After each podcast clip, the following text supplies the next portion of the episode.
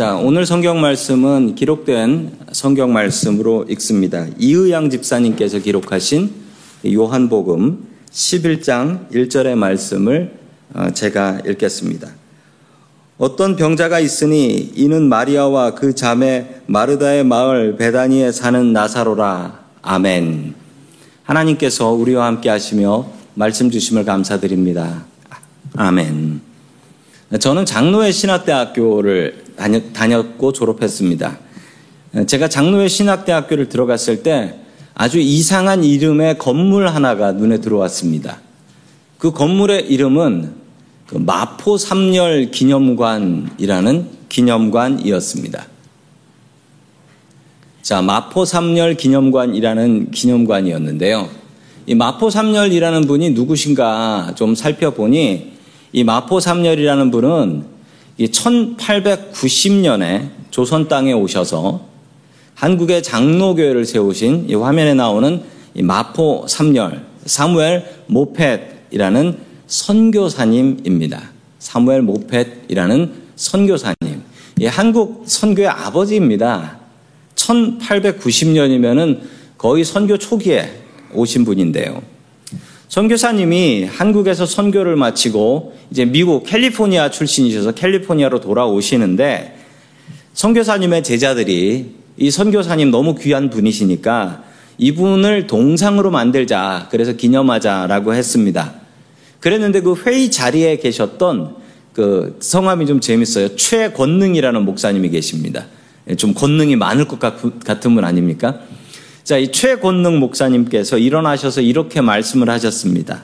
저는 마포 삼열 선교사님을 저의 아버지처럼 존경합니다.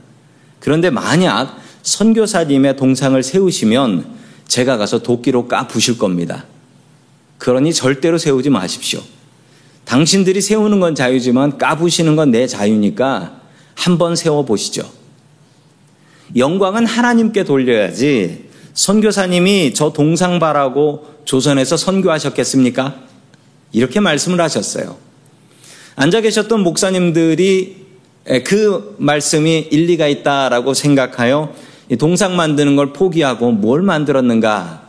그 마포 삼열 기념관이라는 것을 만들었습니다. 어떻게 선교하셨는지 그 선교한 기록들을 기념관으로 만들었고 그 기념관은 어, 지금 계속 이어져서 어, 제가 나온 저 장로의 신학대학교의 저 건물이 마포 삼열 기념관이라는 이름으로 지금도 남아 있습니다. 성도 여러분, 우리는 하나님 앞에 영광을 돌리며 살아야 합니다. 왜 그래야 할까요? 또 어떻게 하면 하나님 앞에 영광을 돌리며 살 수 있을까요? 첫 번째 하나님께서 우리들에게 주시는 말씀은 하나님께 영광을 돌리라 라는 말씀입니다. 예루살렘의 종교 지도자들은 예수님을 미워했고 그리고 잡아서 죽이려고 했습니다. 예수님께서는 그들을 피해서 멀리 요단강 세례터까지 피해 가셨습니다. 예수님의 소문을 들은 사람들이 그 요단강 세례터에 모여들기 시작했고 예수님께서는 그들에게 하나님의 말씀을 증거하고 있을 때였습니다. 갑자기 예루살렘 쪽에서 사람 하나가 내려왔고 그 사람이 급히 이 이야기를 전했습니다. 지금 나사로가 죽어가고 있으니 빨리 올라와 주시기 바랍니다. 자, 이 이야기를 전한 사람은 누구일까요? 우리 요한복음 11장 2절의 말씀 같이 봅니다. 시작. 이 마리아는 향유를 죽게 붓고 머리털로 주의 발을 닦던 자요 병든 나사로는 그의 오라버니더라. 아멘. 베다니에 사는 나사로의 가정이었습니다. 그 집에는 오빠 나사로가 있었고요. 그리고 마리아와 마르다가 살고 있었습니다. 이 사람들은 대단한 믿음의 사람이었습니다. 뭐 예수님을 위해서라면 어떤 헌신이라도 마다하지 않았는데요. 이 성경에 보면 예수님께서 이 마리아와 마르다 나사로의 집을 방문을 하는데 예수님께서 방문하시면 기본 세트가 13명입니다. 12제자니까요. 기본 세트가 13명이 오는 거예요. 이렇게 13명이 와도 이 마리아와 마르다는 불평하지 않고 예수님을 섬기고 자신의 집을 내어드렸던 헌신적인 사람들이었습니다. 예수님께서는 예루살렘을 가시는 길이라면 언제나 이 베다니를 들리셨고 이 베다니에 머물러 주무셨습니다. 이 베다니는 어떤 동네였던가? 이 베다니는요, 이 지도를 보시면은 살짝 아실 수가 있습니다. 저기 예루살렘이라고 써져 있고 예루살렘 성전이 있죠. 저 예루살렘 성, 저 벽이 있습니다. 저게 성벽이에요. 성벽이 그려져 있고 들어가는 길이 저렇게 그려져 있습니다. 저 배단이라는 동네를 찾으셨습니까? 이 배단이라는 동네가 있죠. 저 배단이라는 동네는 예루살렘에서부터 1.7마일 정도 떨어져 있는 동네입니다. 별로 멀지 않은 동네였죠. 예루살렘 성 밖에 있는 동네였습니다. 자, 예루살렘 성 밖에 있다라는 것은 무슨 얘기냐면 집값이 싸다는 겁니다. 성 안에 있는 집은 비싸고요. 성 밖에 있는 집은 쌌습니다. 왜냐하면 당시에 전쟁이 자주 일어났는데 전쟁이 일어나게 되면 성 안에 있는 사람은 보호를 받습니다. 근데 성 밖에 있는 사람들은 보호를 받지 못하고 약탈을 당하고 죽임을 당하게 되지요. 그래서 성 밖에는 가난한 사람들이 살았습니다. 자, 그리고 저 베다니라는 말은 히브리 말로 이런 뜻이 있습니다. 이 베다니의 벳, 베다니, 이제 한국말로는 그렇게 적었는데요. 히브리 말로는 벳, 요 말이 집이란 뜻입니다. 벳. 집이란 뜻이고, 아니라는 말은 무화과 나무 열매라는 뜻이 있고, 또 거기서 나온 가난한 사람들이라는 뜻이 있습니다. 그래서 저 베다니라는 이름은 가난한 사람들이 모여 사는 동네, 가난한 사람들의 동네라는 뜻이 있는 것이지요. 특별히 오늘 말씀에 나오는 이 나사로는 나병을 알았다, 나병 환자였다라고 이야기를 합니다. 이 베다니에는 저 예루살렘 성 안에 살 수 없었던 나병 환자들이 모여 사는 동네가 또 따로 있었다라고 합니다. 예수님께서는 화려한 예루살렘에 가실 때 그 화려한 성과 그리고 화려한 옷을 입은 사람들이 있는 예루살렘보다는 가난하고 버림받은 사람들이 모여 있는 베다니를 더욱더 아끼시고 사랑하셨습니다. 예루살렘에 가실 때도 예수님께서는 베다니에서 더 많이 머무셨습니다. 그리고 심지어 예수님께서 부활하시고 승천하실 때, 하늘나라 올라가실 때, 예수님께서 어디에서 올라가셨는지 아십니까? 예루살렘 성전이 아닙니다. 베다니에서 하늘나라 가셨습니다. 예수님께서는 늘 낮은 사람들과 같이 하셨던 것입니다. 성도 여러분, 주님과 함께하는 방법은 우리의 마음을 겸손하게, 우리의 마음을 낮게 유지하는 것입니다. 우리의 마음을 항상 겸손하게 주님과 함께할 수 있기를 주의 이름으로 간절히 축원합니다. 아멘. 자, 우리 계속해서 3절의 말씀을 같이 봅니다. 시작. 이에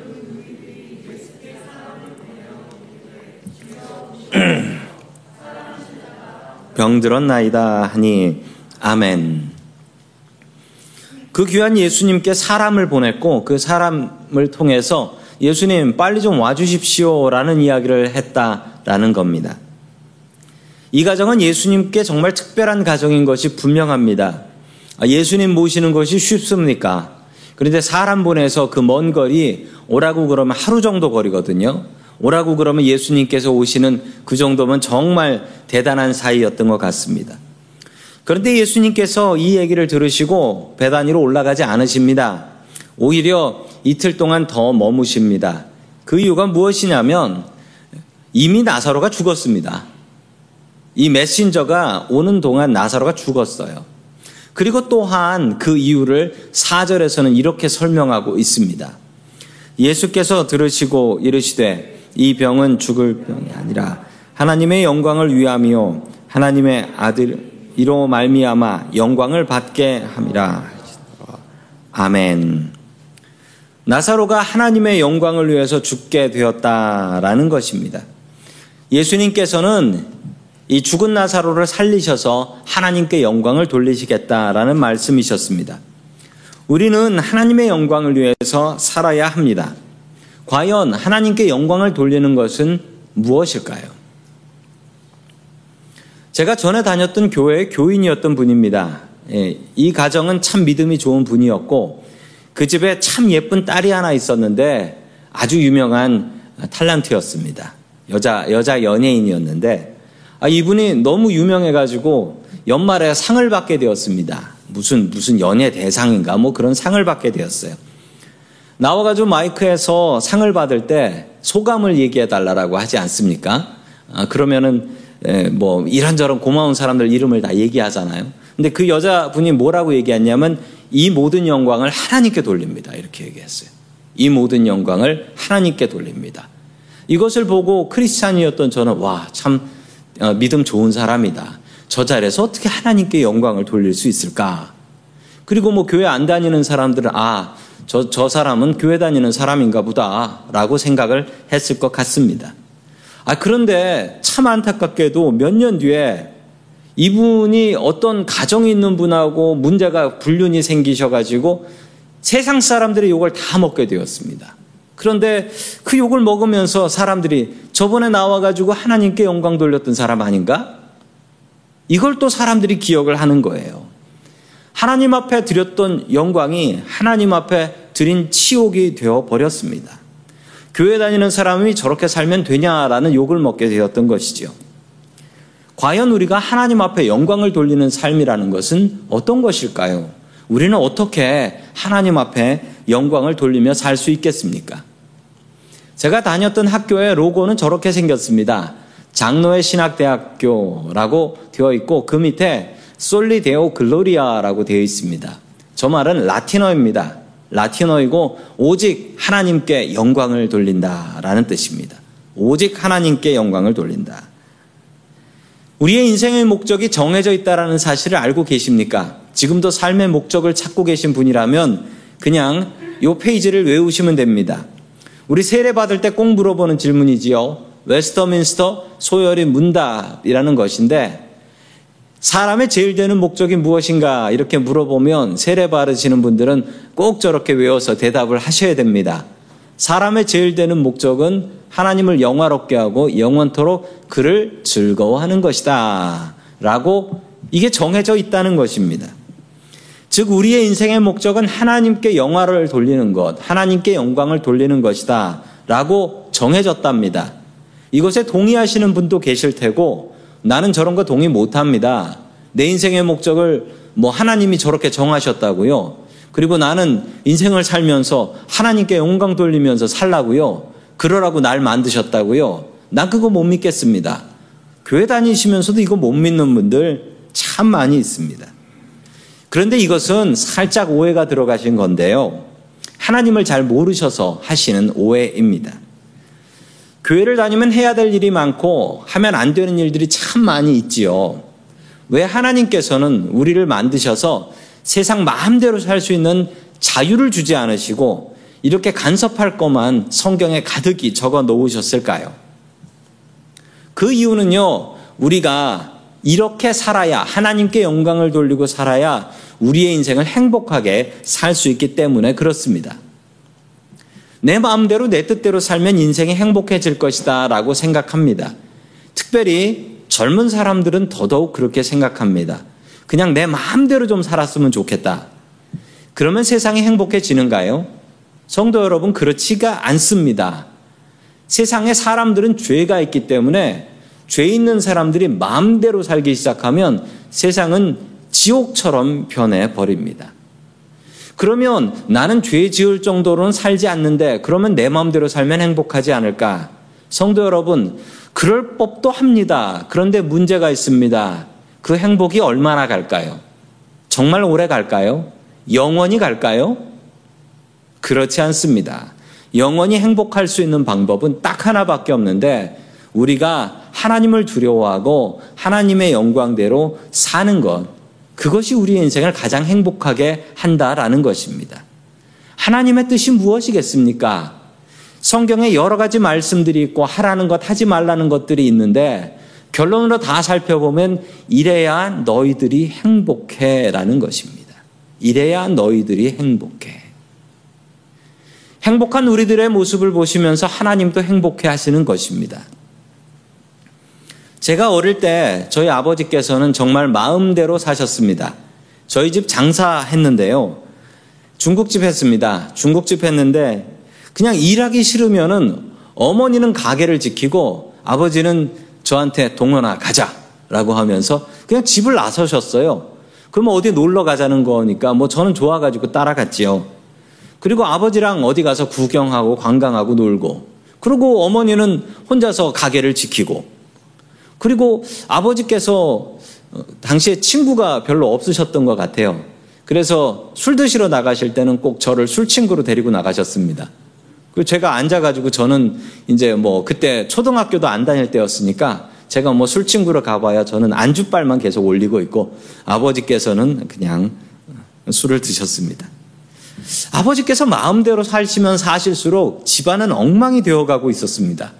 그리고 아버지께서 마음대로 살수록 아버지와 어머니는 더욱더 많이 싸우시고 초등학교도 다니지 않을 때였는데 제 마음에 들었던 생각이 야 이러다가 우리 집이 끝장이 나겠구나 라는 생각이 제 마음속에 들었습니다. 애들 앞에서 싸우시면 안 됩니다. 애들이 이런 생각합니다. 그러다가 아버지께서 교회를 다니기 시작하셨고 예수님을 영접하셨습니다.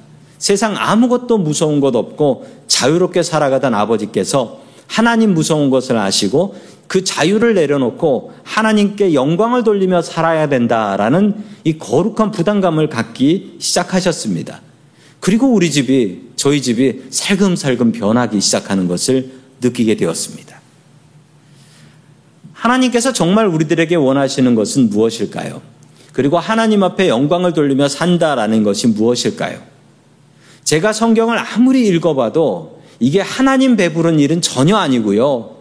이렇게 살아가면 성경 말씀대로 살아가면 우리들이 행복해지는 것입니다. 그것을 보시며 하나님께서는 기뻐하시는 것입니다. 성도 여러분, 우리가 하나님의 영광대로 살면 우리가 행복합니다. 그리고 우리의 행복한 모습을 보시며 하나님께서 행복해 하십니다. 하나님 앞에 영광을 돌릴 수 있는 방법은 두 가지 방법이 있습니다. 우리가 지금 드리는 이 예배입니다. 예배만큼 하나님 앞에 영광을 돌리는 것은 없습니다. 이 예배의 자리를 소중히 여기십시오. 그리고 이 예배의 자리를 온전히 지켜나가십시오. 또 하나의 방법은 우리의 삶을 통해서 하나님 앞에 영광을 돌리는 것입니다. 세상 사람들은 예배를 드리지 않기 때문에 그들에게 하나님의 영광을 보여주려면 우리가 똑바로 세상 속에서 사는 것밖에 없습니다. 그리하여 우리의 삶을 통하여 아, 예수 믿는 사람들 다르구나. 하나님을 믿는 사람들 다르구나라는 것을 보여주어야 합니다. 주님의 영광대로 사는 사람은 행복합니다. 주님께 영광 돌리며 살아가는 저와 성도 여러분들 될 수 있기를 주의 이름으로 간절히 축원합니다. 아멘. 두 번째 마지막으로 하나님께서 우리들에게 주시는 말씀은 죽어야 산다 라는 말씀입니다. 죽어야 산다. 예수님께서는 이틀이 지난 후 제자들에게 배단 위로 올라가자 라고 하셨습니다. 그러자 제자들이 반대를 했습니다.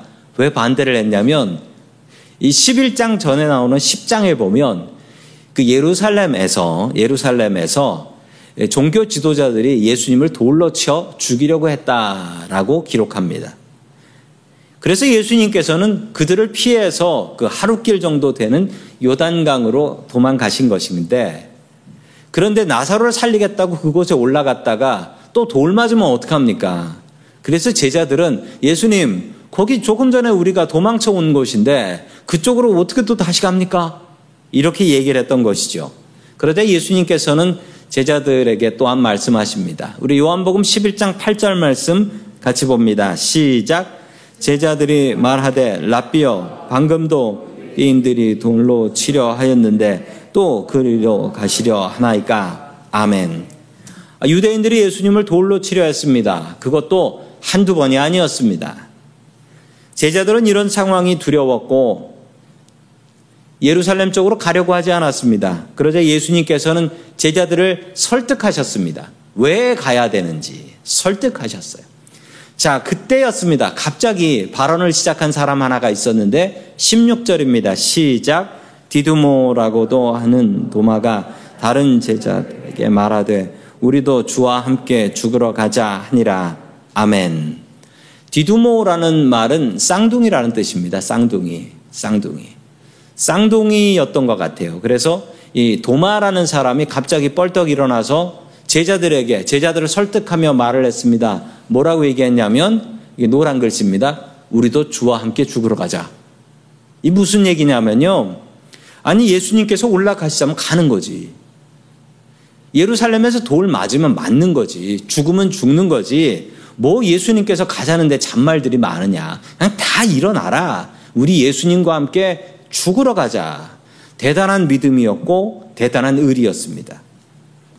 도마는 왜 예수님과 함께 죽으러 가자고 했을까요? 그 답이 되는 말씀이 디모데후서 2장 11절에 나옵니다. 시작. 미쁘다 이 말이여 우리가 주와 함께 죽었으면 또한 함께 살 것이요. 아멘. 주님과 죽어야 같이 살 수 있다라는 진리를 도마는 알고 있었던 것입니다. 성도 여러분, 예수 믿는 삶은 죽는 삶입니다. 죽음을 연습하는 삶이에요. 매일매일 죽여야 될 것이 있는데 내 성질, 그리고 내 고집, 내 욕심, 이거 죽여야 합니다. 이거 매일매일 죽이지 않으면 그 다음날 다시 올라옵니다. 매일매일 십자가 앞에 나의 못된 버릇, 나의 못된 습관, 십자가에 못을 박아야 합니다. 못 나오게. 그래 봐야 그 다음날 되면 스스로 못 빼고 다시 나와서 그 성질이 나한테 돌아옵니다. 자신을 죽이지 않는 사람, 자신의 성질과 자신의 고집과 자신의 욕심을 죽이지 않는 사람은 꼭 그 옆에 있는 가족들을 죽여 놓습니다. 도마와 같은 고백을 하면서 살면 좋겠습니다. 도마가 이렇게 고백했습니다. 우리도 주와 함께 죽으러 가자. 우리 같이 한번 도마의 고백을 따라해 보시죠. 시작. 우리도 주와 함께 죽으러 가자. 아멘. 매일매일 주님과 함께 죽으면 주와 함께 살 줄로 믿으시기 바랍니다. 아멘.